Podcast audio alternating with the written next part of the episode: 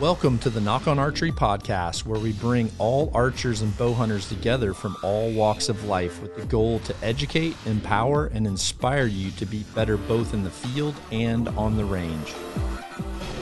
What's up, dude? Not much, man. Just um, out here getting ready to talk to some law enforcement. So that's always a good thing. Always good opportunity. Yeah, it's gonna be awesome. It's gonna be awesome. Such a this is gonna be cool too. You're actually here to uh, do a surprise, really a, a kind of a surprise leadership thing for several different branches of law enforcement here in Iowa. Yeah. Um, but one of the ones that's is this going to be your first on the whole like to speak to literally every game warden in the state like Yeah. you know which Yeah. is pretty awesome Yep. No, it's very cool. because uh well last night we were with with uh here with the director Yeah. and he kind of talked to you about what those guys' normal days are like and it's much different. A lot of respect for game wardens. That's why i always tell people they get a bad rap if i'm honest with you because most people are worried about you know getting busted by them every time they see them they're like you know hassling them but the the reality is some of the best intel I've ever got is from just calling a game warden and saying, "Hey, I drew a tag in your area. Can I go over a couple rules with you? I'm not from the state. Love to go over some rules. And you know, is there any way you could like point me in a direction?"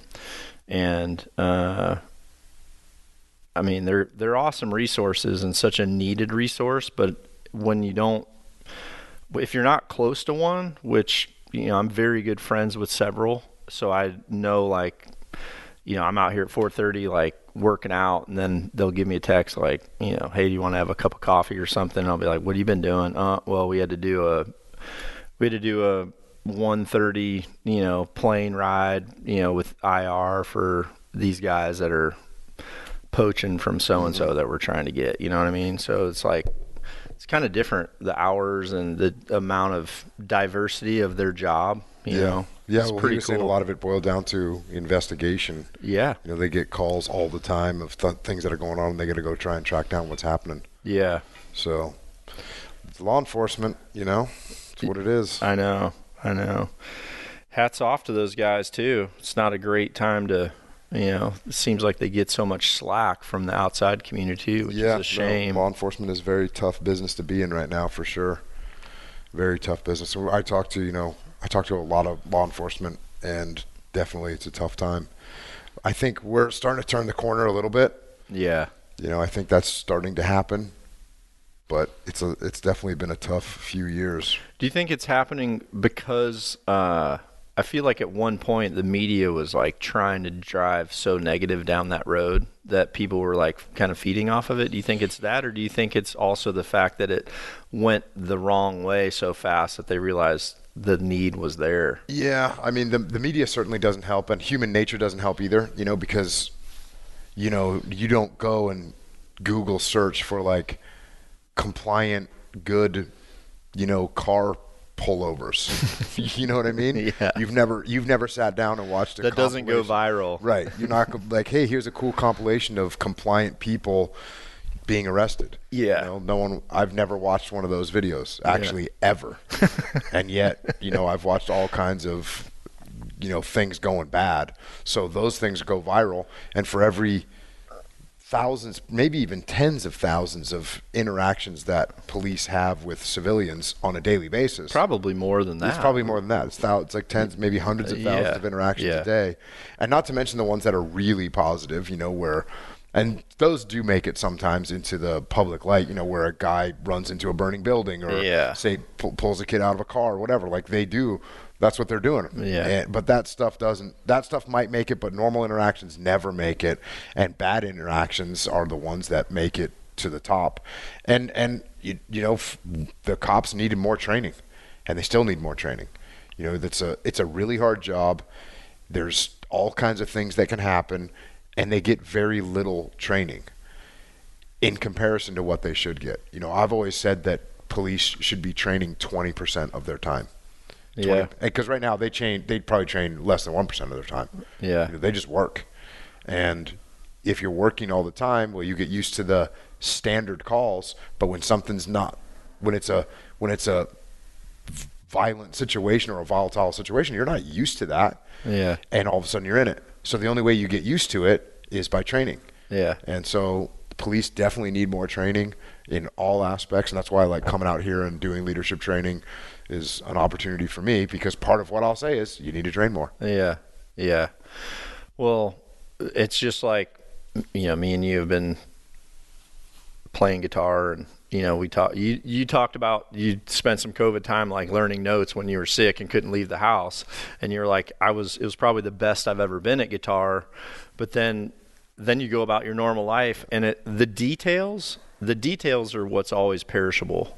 Yeah. you know and that's why i mean the whole basis of my winter training is to be transparent to people about the things even even with me which my whole life has been I, I shouldn't say my whole life but let's say you know since i was 16 my life has kind of revolved around bow hunting or archery. And then certainly by 18 it that that's just been my life. So 25 years has been nothing nothing but but but that.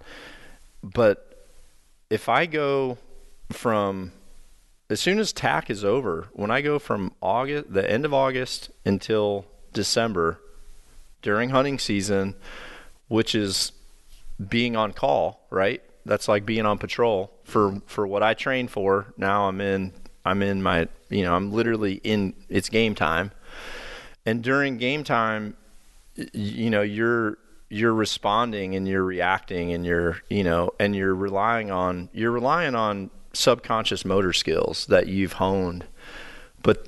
So many of the details are perishable. So then when I come back into a situation where I can it's not like just a big ass animal moving through trees and I have to make a, a hundred different decisions to like make that one shot. And that one shot is a very big kill radius where I don't have such a microscope on it. Whereas once I'm in my indoor training, I've got the biggest magnifying glass I can have on myself, right? Because the target's so small and I can see every single hole I put in the paper, every single one. So you recognize misses and then you start to understand, you know, oh, everything's left because I've started to do this with my grip, or hey, I've added more facial pressure, or I'm not f- following through with my shot, or this past week I did. Um, I went from the power of four arrows to six per end, and so and I video all my shots, so I overlaid them for a post to where they were all drawing back at Yeah, the same time. But then you all of a sudden see like five and six were like freaking four and five seconds late,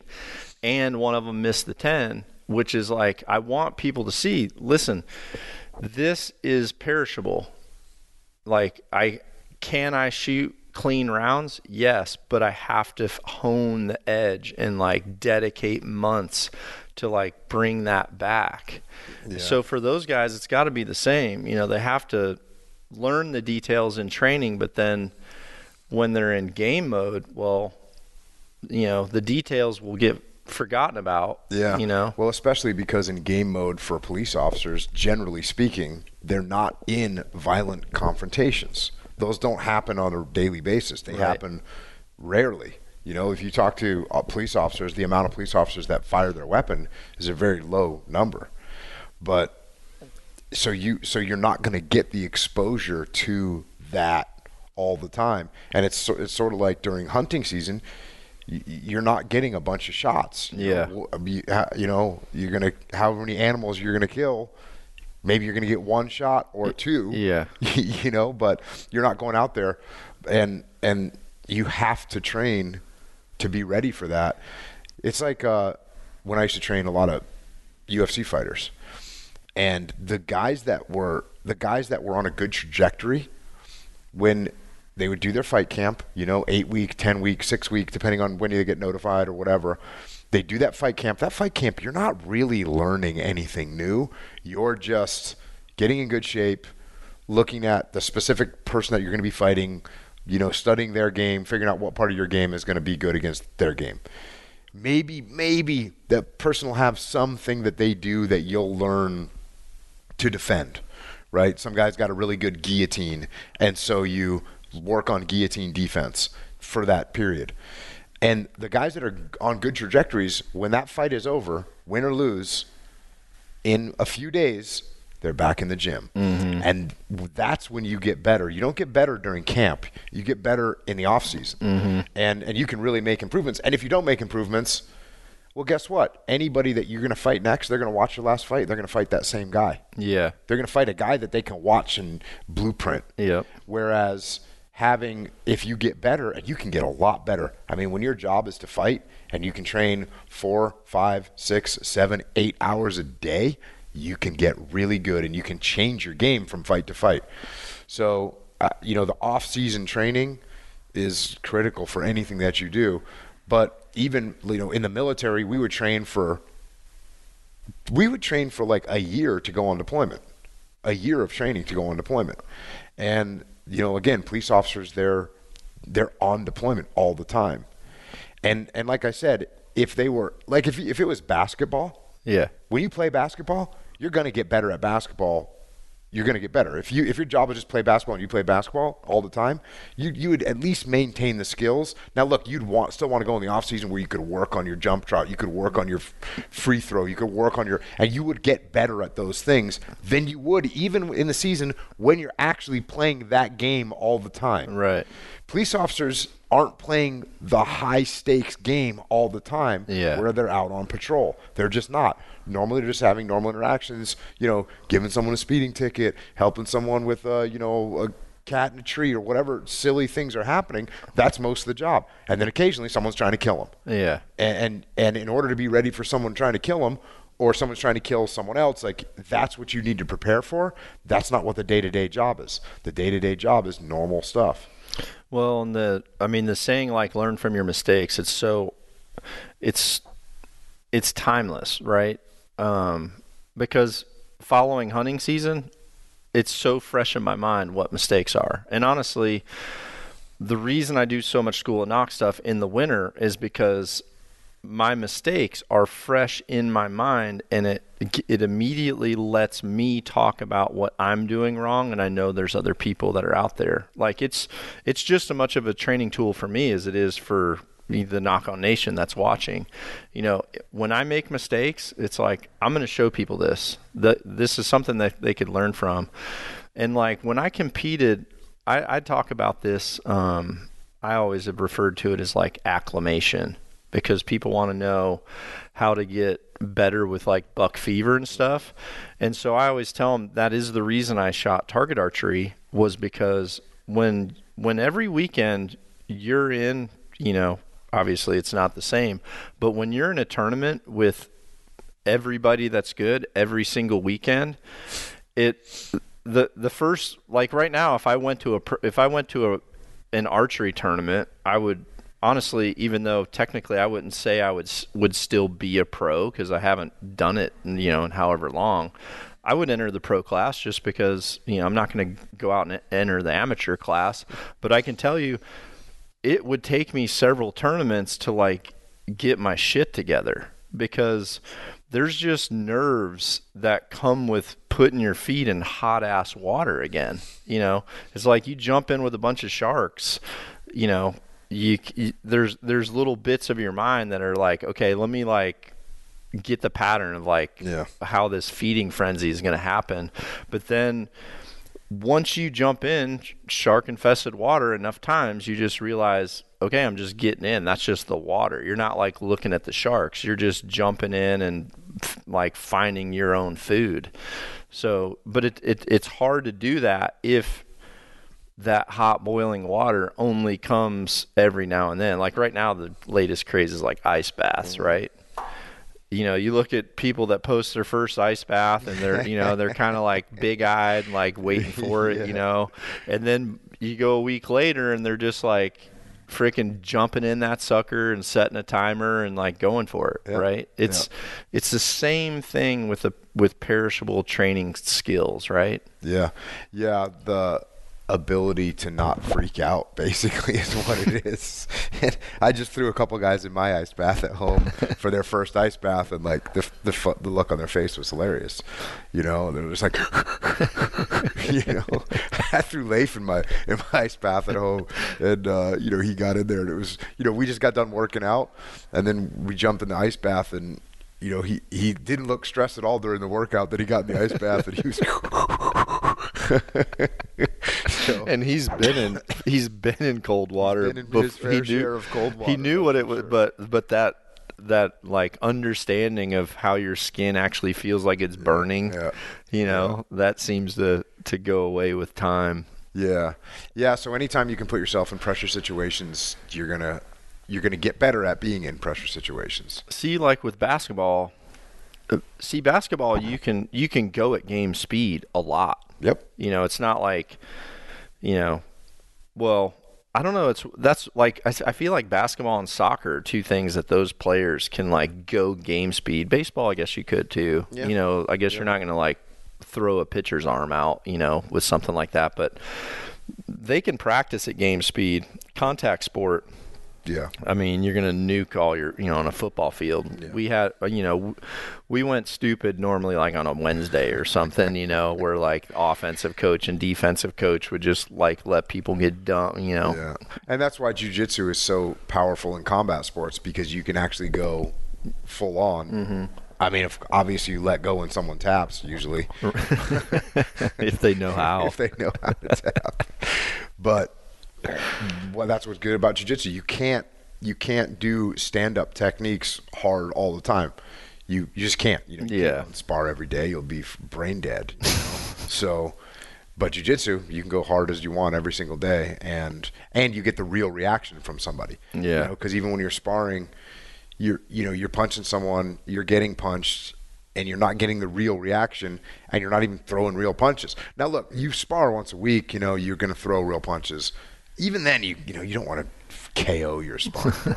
You know what I mean? That's just not that's just not good business. But yeah, being able to play a game at game speed is going to be powerful. But like basketball, let's I got a my one of my old uh, SEAL buddies.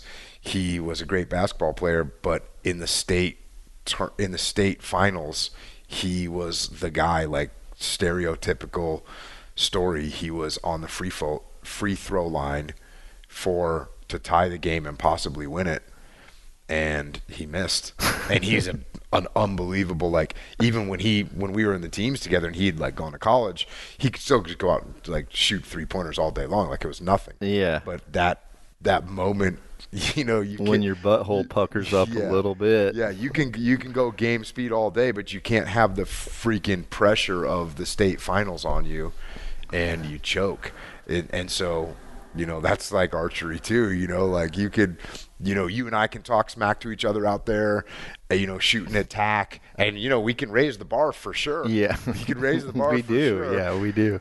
but to get it to that bar to where that bar's at when there's a, a an animal out there that's that's just a little bit harder Yeah. it's a little bit more but if I'm used to, oh, Dudley's talking smack to me right now, and I got this weird shot, freaking 72 yards uphill between two trees, everyone's watching me, like there's pressure there. And if I can go, all right, dude, it's just a shot, just do your protocol and do it. Yeah. And if I can do that there, and then I can do it at a at a 112 yard shot, then I do it at a at a you know at a 17 yard shot at a rabbit up a hill, and so each one of these there's pressure, and every time I go, all right, dude, it's just a shot, just just do the protocol. Well, then hopefully, if you've trained your mind correctly, the animal's there, and you get your range, and you go, okay, there it is, this is the shot, do your protocol. That's the goal. Imagine if there was like a TAC acclamation class where like just Andy Stumpf was on every target with everybody. yes, yes. oh, that would be so awesome. Yeah, Andy. The thing with Andy is, is he's the thing with Andy is it might not be the best pressure because he's just you know you're having fun. Yeah. You know he's too funny. He's making it fun. Yeah. And you know Andy's like so self-deprecating. I think he. I think actually what Andy does. I think Andy removes pressure from himself by just being Deflecting it to everyone else. Well, not only that, but just being like, oh, there you go, I shot a tree. You know. Oh yeah. You know he he'll he'll play every anything anytime he like wrecks something. He's definitely he's got an instant comeback of why it was funny. Yeah. Yeah, uh, that's a good attitude to have. Is he's just like gonna? It takes pressure off of him because he's not all wound up. Like if I hit this tree, everyone's gonna think I'm an idiot. He's more like, oh, I'm an idiot. I'm gonna shoot a tree. Watch Yeah. this, and all of a sudden the pressure's gone. So So last year, um, when you came back on that last day and you sh- shot your bull, you were like telling me the story, and I remember you saying it was 50 yards, right? It was like 50.0. 50.0. Okay. yes, And I remember you literally s- tell me the whole scenario, how it played out, and then you're like, bro, I freaking ranged it and it was 50.0 and like and you just like what was your attitude as soon as you saw that this thing's done. done done because so like all probably the you know the two months when I when I shoot every day at the range every day because you know at my house I can't get that much yards but like as we're going into September I go to the actual range and so I go out there I go 40 50 60 70 80 90 100 Yep. and then back down and actually I'd like to talk to you about this well no big deal but this year I shot three arrows instead of four at each target Yeah. because I would like my fourth arrow. I don't know. I just like would cut down my time. It would make the whole thing faster. And anyways, that's what I did. I would shoot three arrows at each target. Yeah. 40, 50, 60, 70, 80, 90, 100, 90, 80, 70, 60, and then and then back down to 40. And so when that thing said 50, like and it said 50.0, I'm just like, yeah, this thing's freaking smoked. yeah when you told me that i was just like this is so awesome because honestly there was a time during during my era where a 50 yard shot like there wasn't a lot of people that would say yeah he was it was at 50 yard uh, because you like when you you when you were describing that you looked through your rangefinder and hit it and it said 50.0 and like you kind of mimic like coming out of your rangefinder and your eyeballs were like so freaking like you had blood on your tongue. Oh, like yeah. you knew it was you knew it was over. So the confidence at that was it, there was a time where there wouldn't have been people that had that kind of confidence at 50 yards. And when you were describing that, and then you described um, one of the stalks that you made on that bull that was in that wallow, Yep. you got to like 43. 43. And you were just like, you were. For you, that was like checkmate. Like Yep. even the 50, you're like, dude, it said 50.0, like game over for me Yep. that was pretty awesome because there's certainly there's certainly certainly people that would not have that kind of confidence. But i think because of what we do during the off season especially like the TAC things the, it seems like such a chip shot. Like it seems like you're you know the whole green is like within like right? You look like this thing like all i have to do is like put the ball on this freaking green. Yeah, and I don't I don't know if you gave this to Josh Hall, but Josh and I we do the paper plate at 60 yards, right? Like three Yep. rounds in the paper plate at 60 yards. And that's like real consistent. And so you know, whenever you go of the San Diego range, like there's always like paper plates and all in all the things, Yeah. you know. And so yeah, when you're looking at 60 yards and you're you know you're gonna hit a paper plate, and then you got this bull at 50, and it was cool too because you know he had come in, I ranged him at like 82, he was walking, he, he ranged him at 74 point whatever, and then he finally like disappears for a second, and when he comes back out, I range him again, he's 50.0. I'm like this thing is smoked, man, and it was pretty awesome. Pretty awesome. Unfortunately, uh, you only get one shot at you know. I you wish you could do it again. Well, not Andy, dude. Oh, yeah, that's true. Andy, like, my arrow too. Uh, it was. I didn't find the arrow. yeah, you said that thing just, Just kept going kept to like going. freaking Wyoming Kept or going. California or I mean, somewhere. and you know, I, and plus we were, you know, so the the bull ran. I think it ran 80 yards or something like that, and and then it we heard it bed down, and so we were just waiting it, waiting on it. And while we were waiting, I started looking for my arrow. I was like, "Oh, I'm Yeah. gonna find my arrow." I looked for like an hour while we waited, and it was just gone. Rick wanted to just play it safe since you didn't visually see it pile up. He's like, we're gonna wait it Yeah, out. we, we just waited. and yeah, we such a good protocol too. Yep. Yeah, such a good protocol. A lot of people rush in on on I mean big animals, moose, elk. Honestly, even some mule deer, they're freaking tough. Like it's hard to ex- for a new hunter, I can't stress this enough. If you're listening, if you shoot an if you shoot an elk and you do not see it pile up, even if you're confident that it was like a lung shot, just give it an hour, like a hundred percent. Yeah. Just give we, it an hour. We actually heard it die.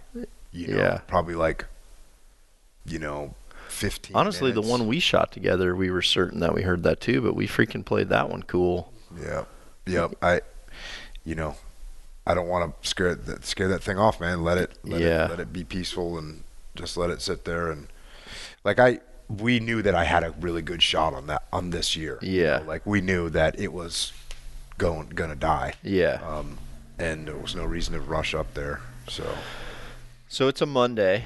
Um, kind of my thing lately is I've been, I'm not, I don't feel like I'm a motivational poster by any means. Like, honestly, I rarely post lifting stuff just because there's a lot of people that do it really good. It's part of my life every day, but I feel like there's people that are good at it and I stick to what I'm good at, which is showing people when I make mistakes in archery.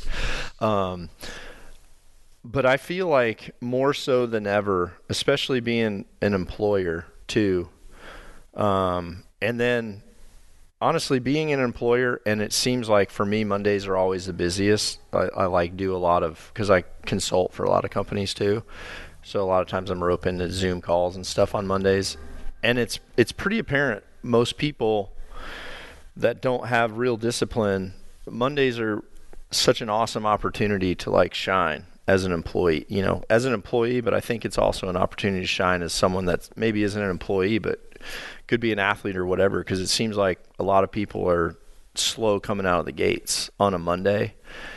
But I feel like if you come out harder, the it the like you can just own the week, you know, and so that's kind of why on Mondays more so than anything, I I try to say something. But do I, do you feel like as the world is changing, I feel like there's so much more of an opportunity for people that actually get their shit together to to stand out like more so than ever.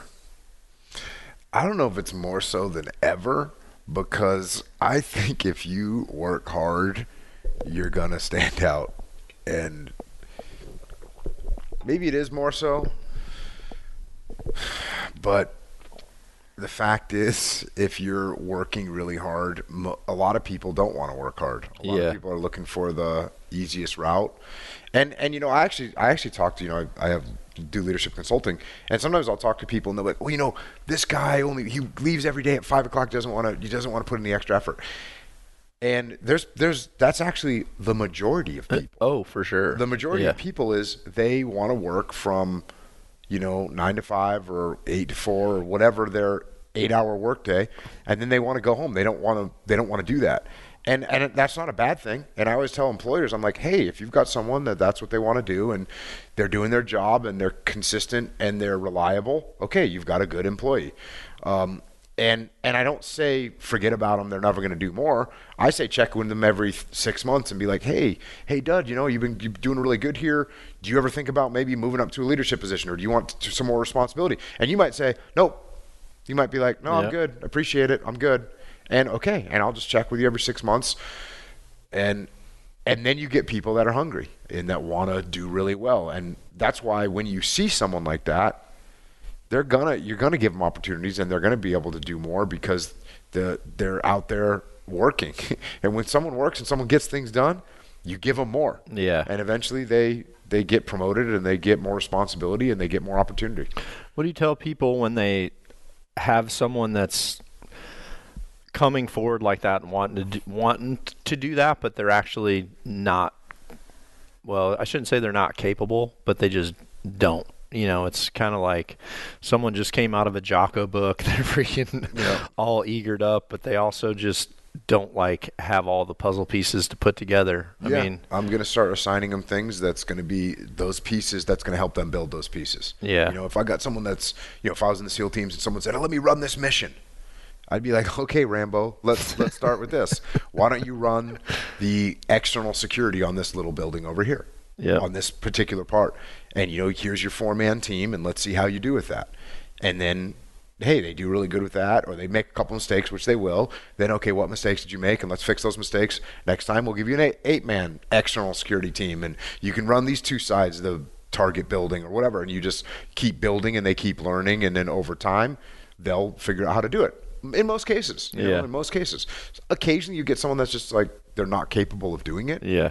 Um, and you get some people that are more gifted at some things than other things. I mean, just what whatever a thing is, there's some people that are just naturally good at certain aspects of whatever. Right. Whether it's you know fletching arrows, right? There's some people that you probably had to show two times, and they're like, "Oh, I got this." Yep. And there's other people where you're like, "Hey, maybe you should." Maybe you should work on in the shipping department. Yeah. You know, it's just like, hey, here's a little skill that some people are going to be good at. They got the right hand-eye coordination, and you know, like Josh Hall, he's a surfboard shaper, a friend Yeah. of ours. He's a guy that, you know, if if he's a guy that has a natural like gift for it, and there's some people you put a shaper in there, you put a, a sander in their hand, and they're just gonna, you know, ruin stuff. Yeah, yeah. By the time they try to get that thing symmetrical, it'd be like a matchstick. Exactly. That's So how I would got be. Good people that want to excel, give them small opportunities and let them build. Yeah. You know, let them build. And you always, that's another thing is going back to like law enforcement, and you can always find time to train people. You can always find, and I, life is training. Yeah. Li- Oh, Life yeah. is training. Whatever you're doing in life, you can take take someone and you can train them. Yeah. Whether it's a customer comes in and has a bad attitude, and you got to work through it. And when they leave, you go, okay, let's Dud, let's role play how we could have how you would handle that situation. Or you got you know uh, in the SEAL team, somebody makes a, a mistake on an operation, or you're planning an operation. Instead of me, I can look at a target and figure out what to do in 30 seconds. And you know, it's like, oh, okay, cool. I know what to do. But instead of me saying, okay, here's how we should do it, I say, hey, Dud, you're a new guy. How do you think we should approach this target? It's like one time we were out and we were hunting, but there was no bull around, and we were just walking. And you said, okay, Jocko, there's, let's say there's a bull up there. How, what would you do to set up on this? And I was like, well, I'd start walking over here. You're like, hey, what about the wind? I was like, oh yeah, okay. You're like, hey, the first thing you got to think about is the wind. So we're out there. We're on an actual hunt there was 10 minutes where we weren't actually hunting and you said how would you set up right now i said well look over here and you said oh first thing i have to consider is the wind oh, okay great from then on when you ask me that question i think okay where's the wind so Yep. it took four minutes for you to give me training on something while we were doing something for real Yep. same thing with like law enforcement. You know, you get to a situation and hey, there's someone you got to get handled or you someone you got to go talk to.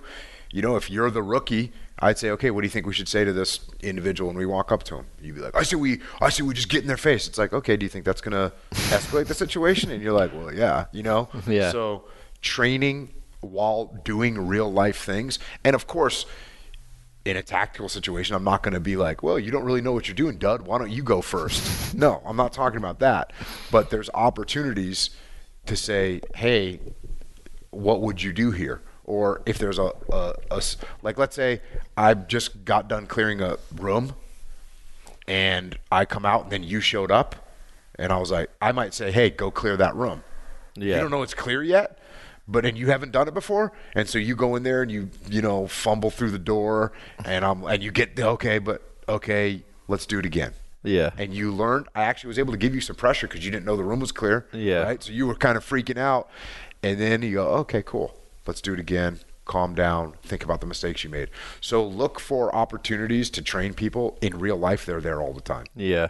kids too. You know, you got your kids.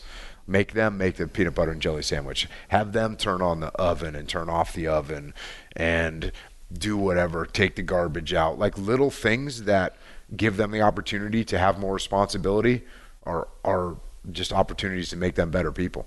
Yeah, for sure. No, I, I feel like um, during TAC events, it it gives me my best opportunity to to write down new material too because I'm interacting with someone and you can. Some people make the smallest mistakes that they don't even know are a mistake. You know, so I can identify with someone, then instantly see it help them and you know obviously that's like training in the field but it also gives me training tools you know if you're if you're a mentor or if you're trying to be a mentor or a teacher in some capacity, like you have to get back into the grassroots, which is, you know, why I say my passion, like my passion isn't competing in tournaments. My passion is going to events where I'm actually with grassroots people that help remind me of what I feel like my purpose is for the industry, which is, you know, continuing to broaden education.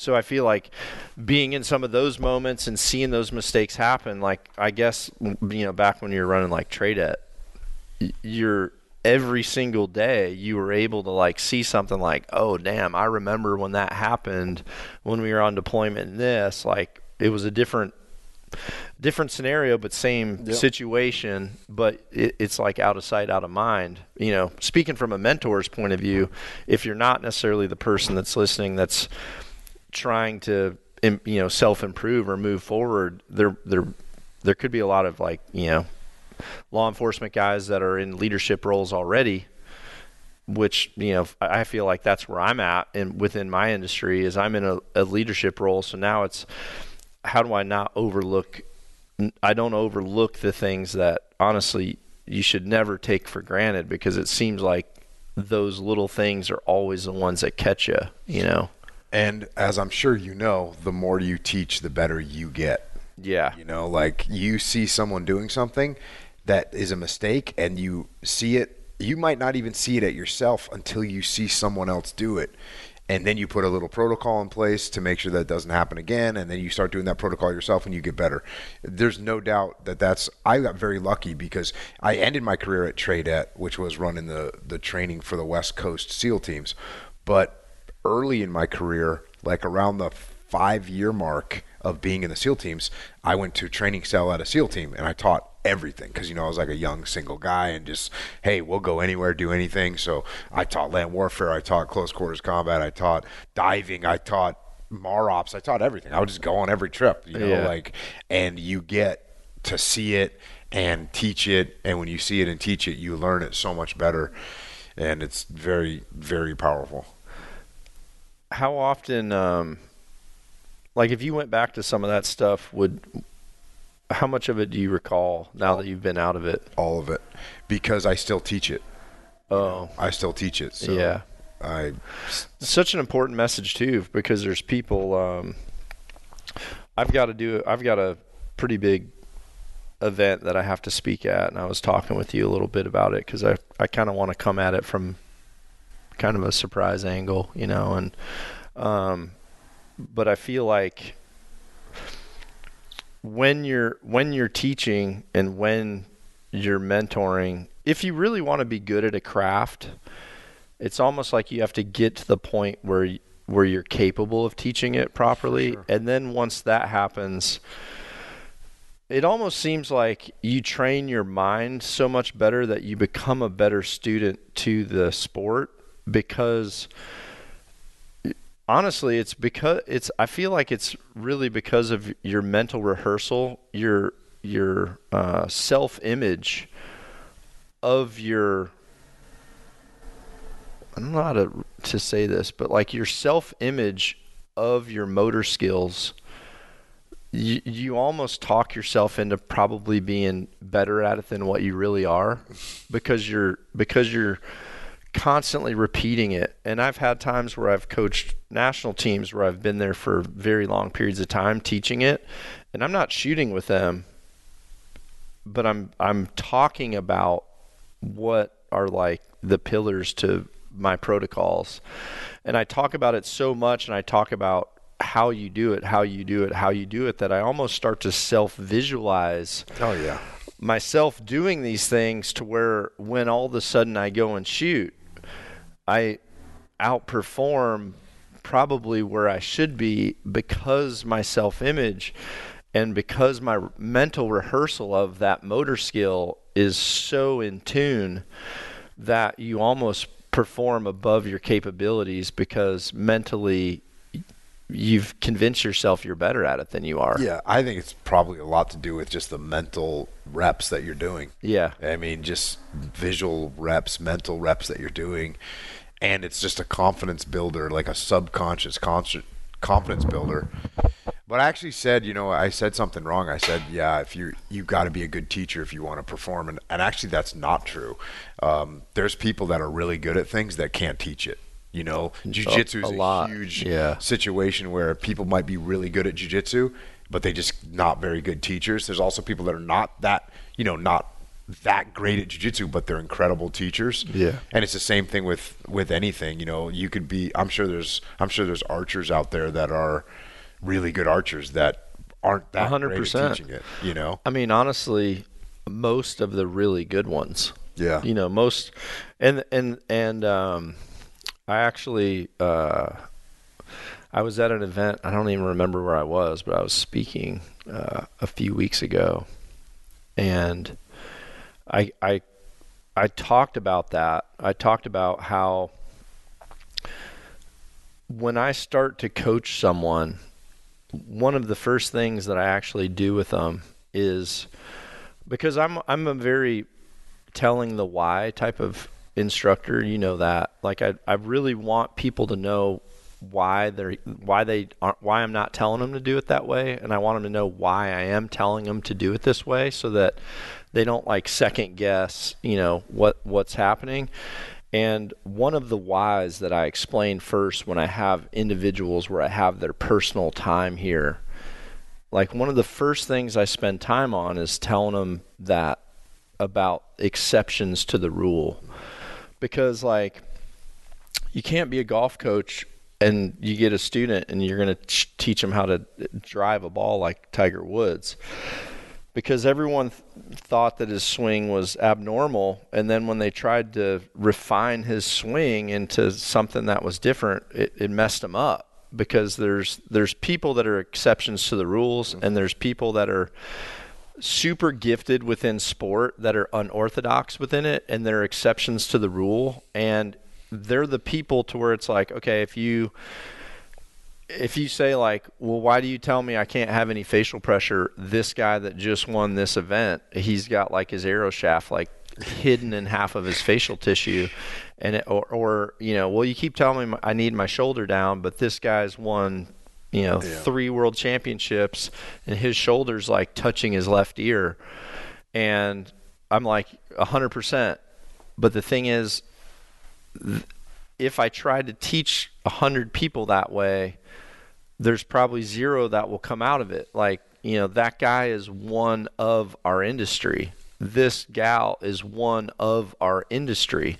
You know, this is this is one elite athlete that do, isn't picture perfect, but they do it. But then there's a dozen other people around them that have a technique that's more mirrored to like what you can teach and what is repeatable for the average person. Is there anything that you have when you shoot that's not that's like personal for you that that you to don't tell other people to do because it's just it only works for you type thing? I don't think so. I mean, I don't hide anything. Mm-hmm. You know, I'm very transparent and But like you don't have to make up for some, you know, wrist pain that you have so you hold your wrist or shoulder thing. just you know neck pain is the main thing. Jack. No, Yeah, like in jujitsu, you know, like there's when people well, are like, "Why can't you turn your head towards the target?" I'm like, "Well, okay, you're gonna have to work I. I remember you're like with me, and you're like, "No, man, you need to follow through, like back to here." And you grab my shoulder and try to like pull my shoulder back where you wanted my follow through to go through, and you realize that my shoulder was not going there. And you're like, "Okay, just try and go at least Yeah. half an inch Yeah, back." yeah. If you're do if you're following the the follow through video and then you watch Jocko shoot, you're gonna be like, "Well, Jocko's definitely not doing it." well, between Jocko's like bicep and shoulder and neck and trap, like your your follow through is about a quarter of an inch. yeah, pretty sad. You definitely need to work on my flexibility my shoulders for sure. and so yeah that i mean that would actually be a perfect example of you know there's certainly people that are exceptions to the rule but there's also within any sport you know it seems like the drills so many people don't have the discipline to drill. Whereas i don't know i find i've always found more personal reward in in drilling and knowing like knowing that I it's almost like I have an internal confidence because I know how much I've drilled and I've drilled to where I'm like I've earned the I've earned my right to be here. Like I've done what other people don't want to do. And like even with my guitar, you, you see that. Like I'm not you're like, "Have you learned a song?" and I'm like, "I'm until I complete this app with 100%, I'm not going to like How many hours is the app? Like how many? I don't know. do I haven't have seen the end to the freaking rainbow yet. I mean, at some point, I, I might. Do they know. gamify the app at all, where it's fun, or is it just like no? Well, to me, the, to me, so I'm I'm on the Gibson app. To me, it is fun because every day I learn something different. You know, like I told you yesterday, I was like doing like sus chords, um, which is more or less like hammer-ons. But you know, like some lessons are all strumming.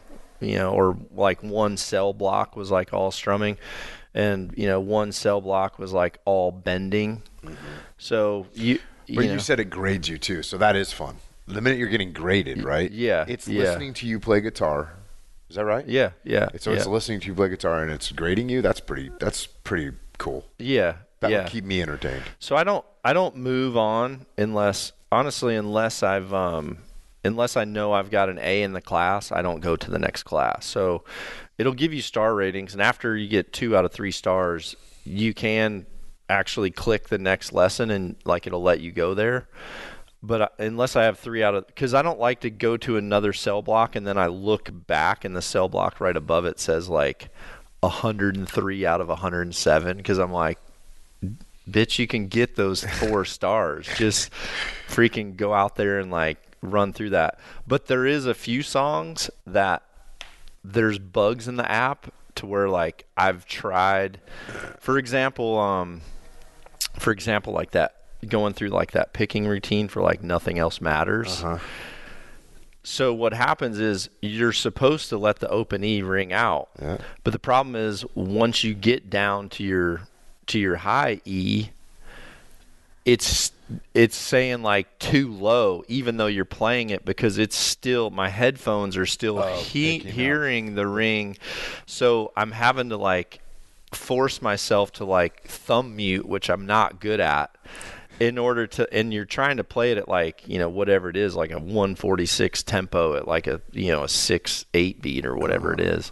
So i'm like trying to do it and try to like mute other strings so that the headphones can hear it clearly so i'm i've kind of realized like dude you're not you know you have to self Yeah. judge on this Yeah. particular one but like doing that when I've had people watch me, they're like, "Your chord shapes are freaking awesome," and it's it's just because I'm a year and a half in and I'm like taking it so methodically mm-hmm.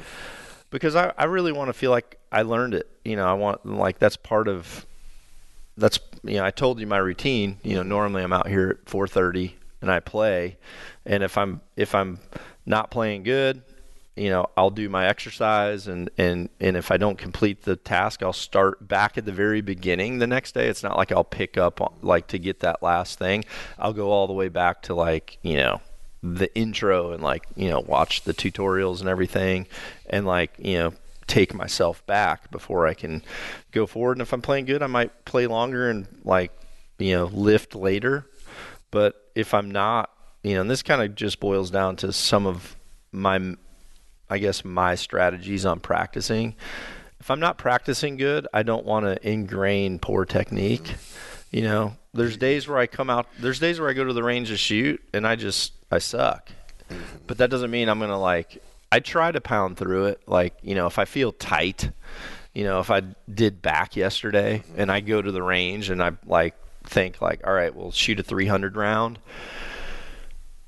Yeah, I have to give myself a buffer of like, all right, dude, you know, you know you're smoked.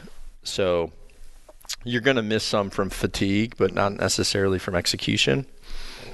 But for the most part, I really like to I really like to either fully complete a task the way that, you know, with with those fundamentals intact. And if I'm not doing well, I'm not afraid to regress the next time to like, you know, to where I almost like hit a reset button. Like I'm not afraid to hit a re- reset button, a- you know, a thousand times on something because personally deep down it's if I know that I'm not doing it right, that's way harder on me than any type of grade.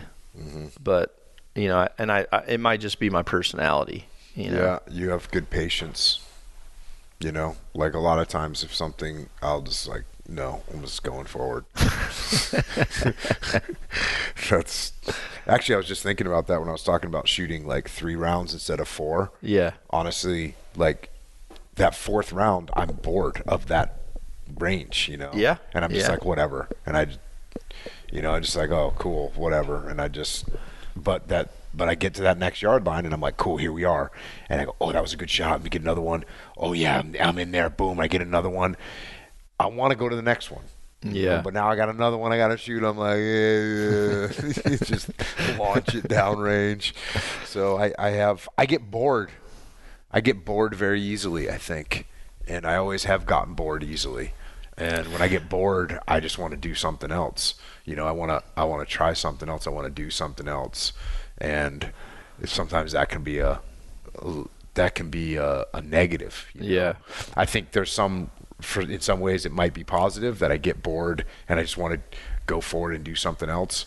Um, but and it's weird too because like when it comes to working out, you're so repetitive. I'm very repetitive. Very Uh, honestly, not just in working out, like you know, in life, yes. in life, I'm you very repetitive. You're very People are like, killable. "Well, you want to know what you do every day? I'm like, I do the same thing every day. Every day. Stupid. Like, Yeah. You wouldn't. It's not fun. It's not exciting. You know, you wouldn't care. It's like I do the same stuff every day. yeah, So, uh, yeah, it's weird, but I guess I guess the stuff that I do every day, in a way, and I also break stuff up where it you know it's like I do it and then I'm on to the next thing. So I don't give myself enough time to really get bored about what's going on. Yeah. Another thing too, like when I'm working out, like my head's all over the place, man. I'm thinking about all kinds of things. You know, I'm not in there like I'm not in. It's not. It's not. It's kind of nice. You know, it's a very nice time for me. me too. Yeah. Yeah, and and what I like is um with guitar, if I'm not I can't learn if I'm thinking of other stuff, which for most people that's what archery is to them. They realize like if their head's not clear, they're not really good at it. And with a lot of students that come here, you know, I, I go through a pretty detailed, you know, class and then we start to apply the class.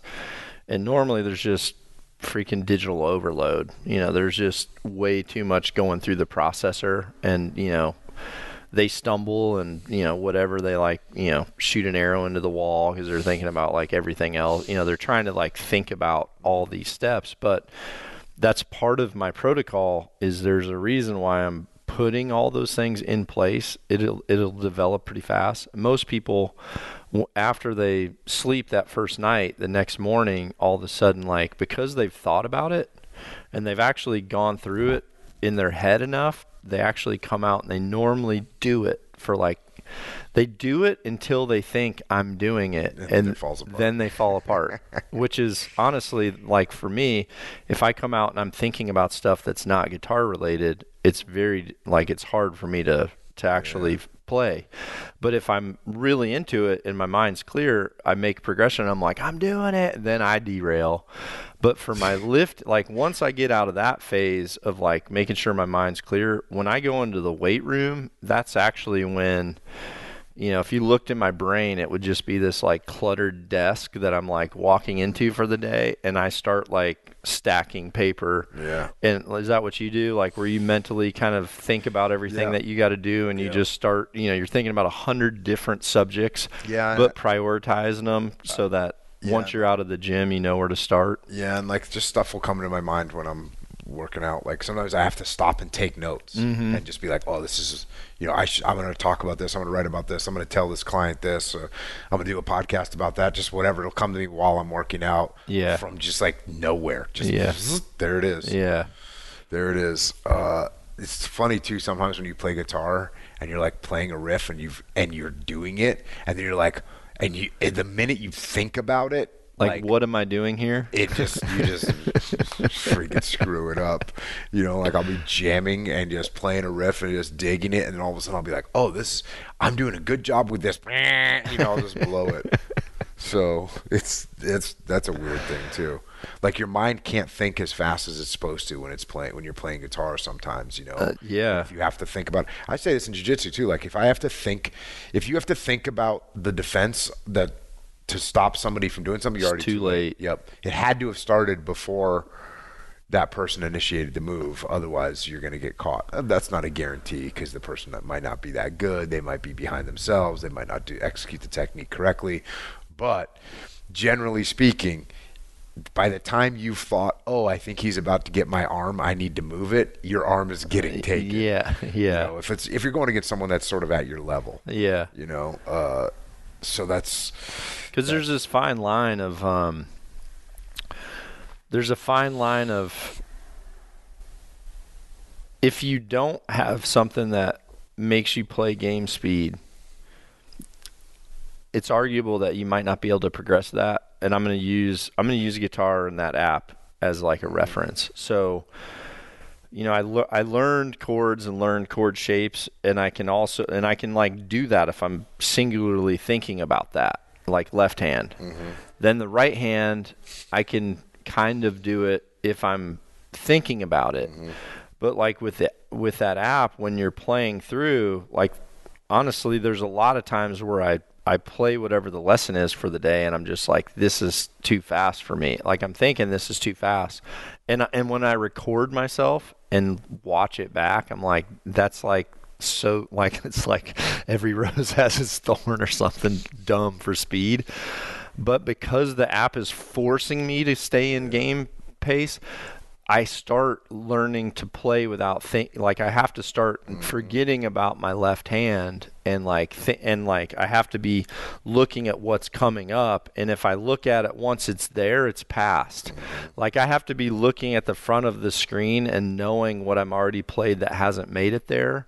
So it like it force you know I I I, I kind of think like for guys that just get in a band and they just start playing with people it has to force you into like being able to keep up Yeah. because you know you can't you can't like stumble and stop and restart and stumble and stop and restart you got to just like figure out where to like jump back in yeah. so there's like there's value to both sides of it like you have to be able to to drill and have the fundamentals and the principles down but you also like can't avoid game speed otherwise in a hunting situation that's just a nightmare because you go out there and you haven't been in, you haven't been acclimated at all. So now someone's just throwing you in an ice bath, Yeah. and like you, you know, mentally and physically, most of the time you just cannot handle it. Yeah, changing the speed in which you're doing things, both faster and slower than game speed, mm-hmm. is probably a really good move. And you know, if you ever learn to play like a riff on guitar at whatever a fast speed, well, at the let's say it's the speed of the song itself, mm-hmm. and then you say you try and play it faster, and it feels a lot harder. And then by the time you slow it back down to normal, you're like, oh, okay, this isn't bad. You know, I'll do that with my band sometimes. Like, we'll be playing a riff that's a little bit too much for me. And I'll just be like, oh, let's turn this into a sludge song. you know, just slow that thing down. And all of a sudden I can play it. So I think probably it's really smart to play game speed, play faster than game speed sometimes, and play slower. That's the other thing is when you play slower than game speed, you can execute everything perfectly. Or you should. That Yeah, you should, be the goal. That should be the goal of game speed. This is whether slower, that's it's guitar, 100%. Whether that's archery, whether that's jujitsu, like, oh, I'm going to get my hips in the perfect spot. I'm going to squeeze my knees the perfect way. I'm going to get the grip in the perfect spot. And you do the move really slowly. And then as you get better at it, you can get game speed. Yeah. But then to do something faster than game speed, like at the range, sometimes just like, oh, I'm going to shoot this arrow as fast as I possibly can. And, you know, you're probably not going to take your best shot. But then when you slow down to game speed, all of a sudden you're like, oh, I got plenty of time. Yeah. I never thought of it that way, which is stupid because I think of it that way in everything else. But from a guitar point of view, even though I said with the app, I feel like I'm. Pl- it, I feel like it's forcing me to play faster than I can, but it's actually just playing at the normal speed.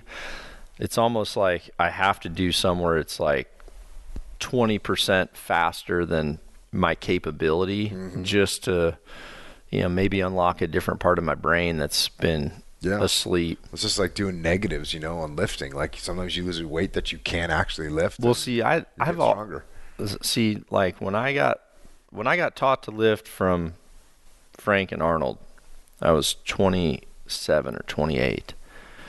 And they both told me that the one thing that they would recommend is that I'd start lifting with the goal of being able to lift for life. And they said their biggest regret was the fact that they they tried to go so heavy to get big, you know, they went heavy and like fast. And and they both were convinced that for longevity within lifting, learning to make lightweight feel heavy was more productive. They're like, okay, instead of instead of going in and like forcing yourself to like bench 315 or whatever, can you do 10 reps slow enough with 225 to where it feels like you have 300 pounds on? So like my reps are are slow, you know, m and I and and honestly, I credit a lot of my archery uh, mind muscle connection to the weight room because when you do slow negatives, you have to think about the muscle, the specific muscle that's doing the movement because you're not able to like cheat, you know. So I've gone a lot lighter in my weights, but I I've I'm a very you know slow rep person. So like you know I haven't like I don't try to go up in the dumbbells that I use. Like I feel like if I go heavier with dumbbells, I can start to compromise joints. So I just try to slow it down or add in a rep at a slower thing to where I can gain strength not by adding weight, but by adding time under load. Yeah, yeah, makes sense. You're uh, what's that's the whole that's one of the whole theories or one of it's a theory. of- Yeah, of a million. of a million of what is it? Time under tension. yeah. Time under tension. But I think going back to speed, increasing speed, you do it do something faster than game speed, you do something slower than game speed, and then it'll help you with your actual game speed. Yeah. Yeah, you've got to I mean, you've got to cuz it seems like in a like you look at like NFL players. You know, when you're playing against something someone else and there's like a crowd involved and there's all that, you know, you get you're freaking totally jacked and ad- mm-hmm. and adrenalized. That game speed is probably like practice speed at 135 or 150 even though you try to try to like go full you, you really don't unless it's you know there's certain times where it's like yeah you have to hit a whole different gear. It's hard to it's hard to practice that with archery truthfully especially when you relate it to a hunting situation. You know what the hard part is? And i see a lot of there's awesome training. There's so many different ways to train. There's so many awesome educational platforms like developing in archery um, which for me I love to see because you know I'm not going to be in the sport forever. So I want to see it continue to go on because it's you know it's what I it's what I love even if my family isn't like going to continue down that path. But the one thing that I see is like some people to try to teach how to make shots under stress. It's almost like they they incorporate that like super high heart rate and like kind of like making a shot fast and it, there's this fine line in archery of like learning to be able to do that in a gameplay situation and rehearsing it so much that it ends up like giving you the yips you know? Because like rushing shots isn't something that you should ingrain because you know target panic is what develops from that. You know, it's like I tell people, hey, if every time you go to the range, you're shooting with freaking, you know, Andy, where he's like, you know, trying to sh- get you to shoot something that he knows you're not capable of doing and then laughing at you every single time, you all of a sudden start, you know, instead of being patient, letting the shot happen and going through the process, you you almost like you almost jump into boiling water. You're not jumping into hot water you're jumping you know you're jumping into boiling water and you create a panic versus to be able to like you know, start Yeah. to breathe slow and and execute. I remember when I started out, and within a short period of time from when I started out, I went over to Peter's house.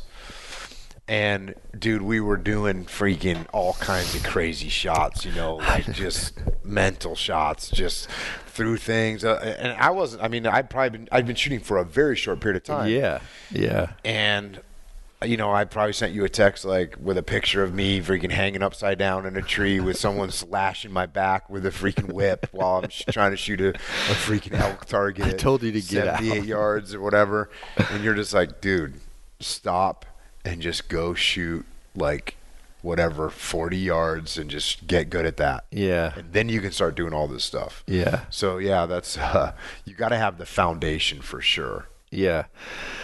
And uh you know like well Bert Soren. Mm-hmm. You know Bert has like tried to do so many different like intensity type trainings and involve like, you know, his obstacle course and then shooting. And I'm like, okay, that like if that's something that you do for like an event, that's one thing, but to to shoot under that kind of feeling of a rush, like to rush through it, it it's it's it like anticipation is like w- looking for a crack in the door to come like yeah. Anticipation wants in your wants in your brain Yeah. you know really bad. And all you have to do is like crack the door. And that sucker can come in and it's like you know we were well yesterday we were talking about people who uh sometimes when you really need to go and someone's like excited to talk to you but they're not like getting the signals of like dude you know i'm i'm like hey these guys are waiting on me over here or whatever Yeah. so that the thing is like once anticipation gets in there dude like even if you do everything right you can't get them to leave like in a timely fashion. Like anticipation is the dude that comes to the party where like the party has to be totally over and you're like all right bro. Like i'm sweeping the floor up now. Yeah. you gotta freaking go home or wherever you're going the next. Rehearsal though, like of putting yourself in pressure situations and learning to like the, to me, it's sort of like the benefit of one of the benefits of TAC is having everyone there, yeah having yeah Mm-hmm. everyone look at you, having a freaking t- trees that are eight inches apart. And another set of trees beyond that, and you're standing on a stump that's crooked, and so it's a hard shot. But th- but the pressure of everyone being there, and to be able to say, "Yep, it doesn't matter. Like I'm going to do the protocol." yeah So whether you got to do it fast, whether you got to do it slow, whether you got to do it game speed, optimal, like you got to develop the foundation so that you have it, and then you got to learn to say, no matter what's going on, I'm going back to the foundation. Yeah, well, I mean, look at like the first year we all shot TAC versus like last year. I mean, none of us in our group are, are at all worried about what another person thinks of our shooting because we all know like our time of hitting a tree is coming. It's just a matter of when. Mine's coming soon. Like look at Leif like year one versus like one year later Leif was like a whole different Yep. dude right and so were you Yeah. you know 100% exact same thing Yeah, you were talking about 50 yard shots, like like early when we were talking just now. Leif is a guy that was like, he, he once you taught him how to shoot, and he he said he's and he shot archery his whole life. Yeah, he yeah. literally he's been a bow hunter his whole life.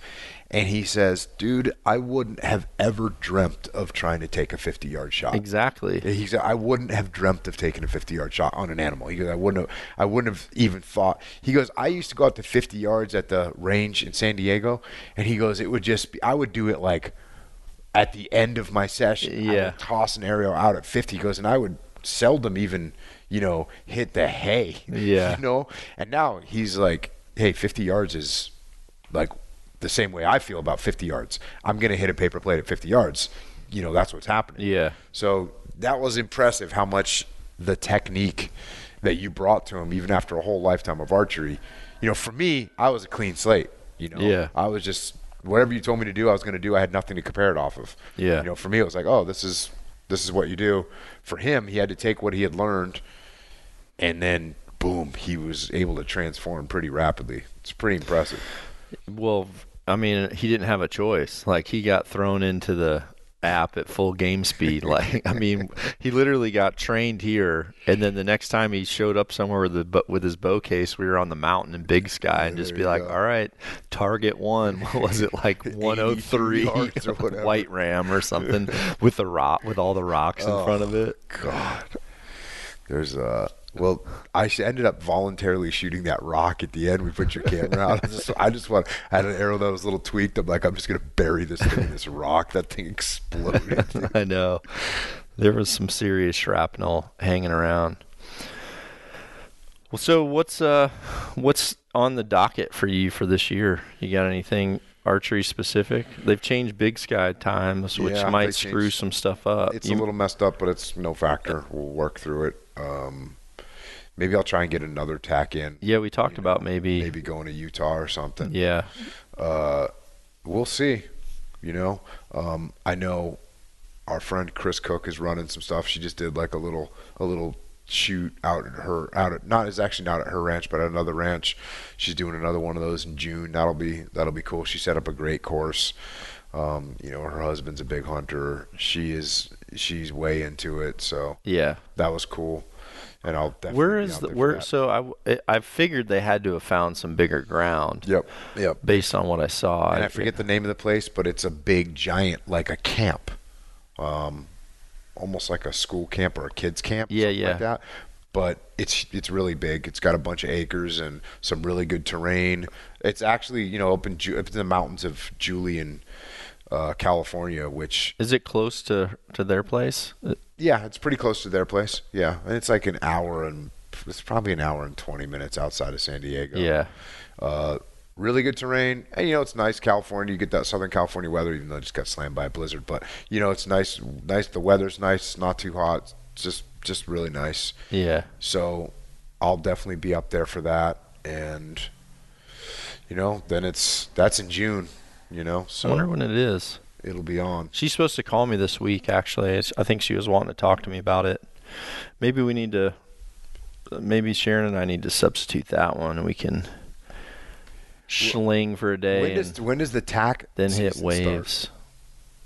Freaking this month for oh, me. No kidding. Is it March first yet? No. Tomorrow? I think it's tomorrow. Yeah. So. Where's your first one? Um, Oklahoma.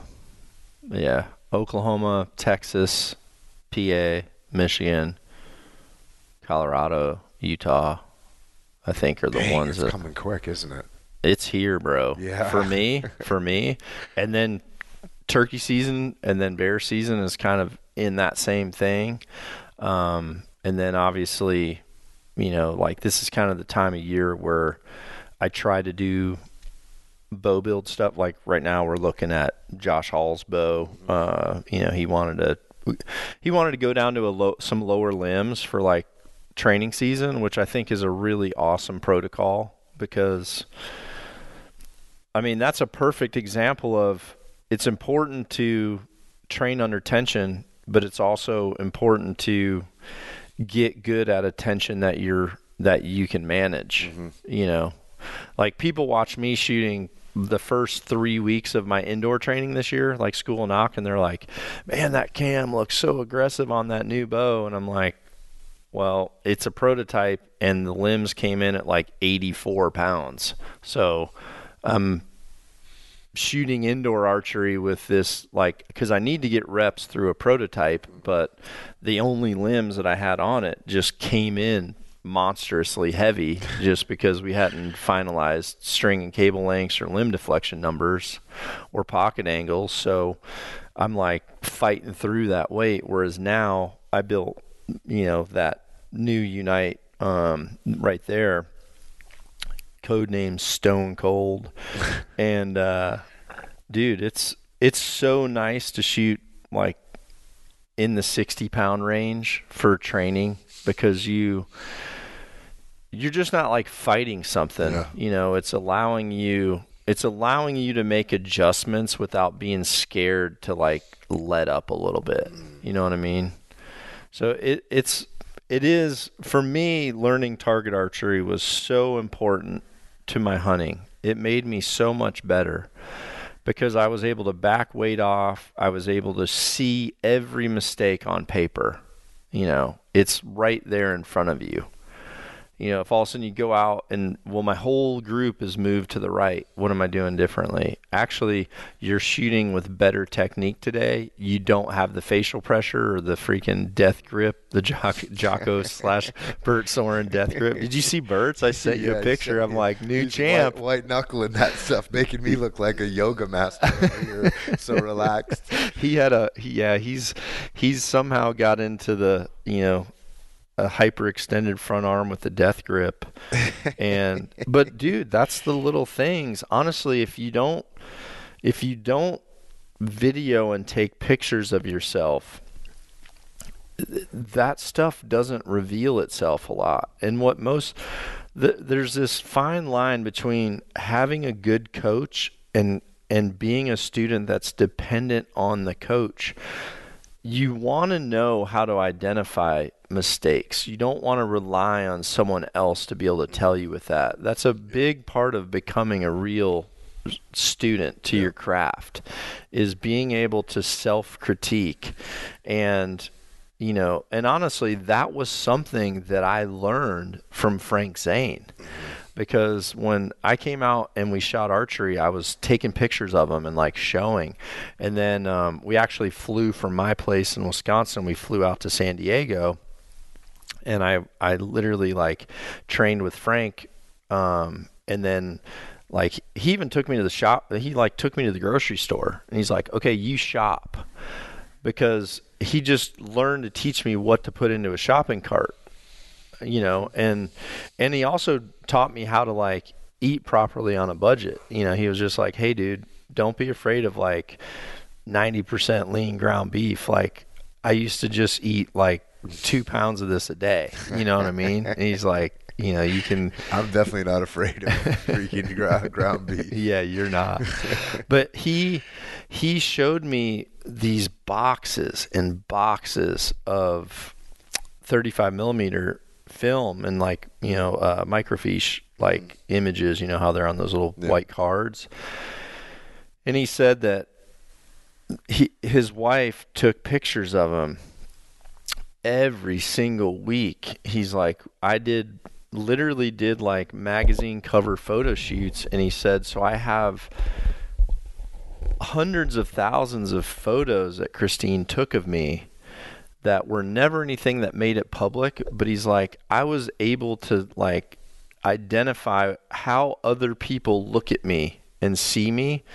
And he said which is hard because when you're looking in a mirror, your mind can can actually cuz he said everyone like credits me with symmetry. He says he he didn't have flawless symmetry. He said he learned to pose to create perfect symmetry based on the fact that he always looked at himself from a lens. And so I was like, okay, damn. Freaking taking, especially once a phone came out, taking a picture of yourself is easy. And and the first international tournament I won, um, honestly, we shot the the first end, and I shot. I remember I shot like a nine, which you don't have a lot of room to do that. And then the second end, I freaking shot a nine again. And at that point, I'm like, okay, dude, at best, you're going to be in a tiebreaker right now. And you, and I put myself in a position of, I had to let my competitor beat himself because I had already beat myself. You know, I'd already beat myself in the first two ends, but I also didn't want to continue down that path. And there was a person taking picture there was a photographer for the event they're taking pictures. And so as they were calling arrows and pulling arrows i go hey did, did you get a picture of me in that last end? And he was kind of like looked at me like what you know you want to freaking look at yourself? Like you know what i mean? He kind of gave me a look like you know you're already worried about how you're going to look in the magazine type Right. thing and so i just said can i see that picture and and I like literally like he saw me just freaking zoom right in and scroll over and I literally just went right to my front shoulder and I go got it and I I knew right away it it like I knew when I stepped that line I remember it so vividly, and that picture just like confirmed this major mistake that I made. That if I wouldn't have done that, it's hard to say how many more times I would have done the same thing. But I remember stepping to the line, and I and I thought to myself, "You better hold gold, because Dave is not going to miss." I remember telling myself that, and is and honestly, um, one of the another thing that I learned from Frank is Frank was Frank was like very analytical because he was a teacher. You know, he's a very good teacher. He's a high school teacher. He was very analytical of words that you say out of your mouth that that immediately impact what your body does or what your mind thinks. So like, you know, he he he was very specific on correcting me on how I spoke because he's like you're you're creating doubt in your own capabilities just based on what you say out loud and your mind hears that uncertainty. So he's like you know you when you speak of how you perform you you have to speak with with keywords that your that imprint to your brain your capabilities are like not breakable. And so when i and I, and I thought about that. I'm like, you literally told yourself you better hold gold. Dave's not going to miss. So what did my body do? It wanted to solidify. So I just totally compressed the front shoulder so that my pin was more stable downrange. And I literally locked on hold gold. But then I had Jocko follow through. So because I wasn't coming through, you know, I'm fully compressed and I'm waiting for my sh- for I'm literally waiting for the shot to break rather than making a shot. Mm-hmm. I was waiting, I was holding gold and what happened was, you know, when you're not dynamic, especially me, my technique and what I teach is dynamic right? Like a silverback, 100% is a dynamic action. Mm-hmm. A silverback's not going to go off if you're static. And if your front shoulders collapse and you're sitting there waiting, waiting, waiting, and it does go off, it like you spray left and right, right? Um, and that's what happened. You know, 10, 9, like even though I was feel I felt like I was holding gold, I'm like getting these flyers that are just left, just right, just left, just right, and I'm not like hitting X's. Soon as I looked at that picture, I saw, I'm like, you told your body did what you told it to do. You told it to hold mm. rather than pull through. So I'm just like, all right, you know, you've already you've already like paved the way for whatever the outcome of this thing's going to be. So finish your next two scoring ends pulling through picture perfect shots is what I told myself. Look flawless. So I just like I'm like I've I've honestly felt like I'd already lost. So I'm like look good losing. So I I made freaking just these very dynamic shots and I ended up winning because eh, but if I wouldn't have identified that from that picture I would have just kept going down that same path and then been like, yeah, I performed horribly in this gold medal match and I really don't ever, you know, don't know why. It was the pick, you know, it was it was self-diagnosis that saved that that you know, that was my first international gold medal was was that event and it all came down to the ability to like look at that picture and recognize something I had told myself to do without even knowing, you know. Yeah, no, that's awesome. I I know when I get to see like jujitsu, I very rarely would get to see like you know myself roll. Yeah. And now you can, you know, people are just you know you can just put your camera, you can hook, set your phone there, and you can see yourself rolling. You can see mistakes that you're making, and you're like, dude, what am I doing right there? Yeah. So yeah, being able to see yourself, and then consciously talk through what you did and implement the the change. That's that's what it's about, man. It is. All right. Well our Monday started out solid. Good start. We jammed. We slung metal. Indeed. We podcasted. Yeah. We're going to go talk to some law enforcement. So, for those of you out there who are about to get to work in, you know, the next hour, Did someone else already get three things done? we did. You can too. Get Right after it. Nock On everybody. Be sure to check out nockonarchery.com for our full line of custom designed products as well as free in depth education and bow hunting entertainment to help you shoot at your best.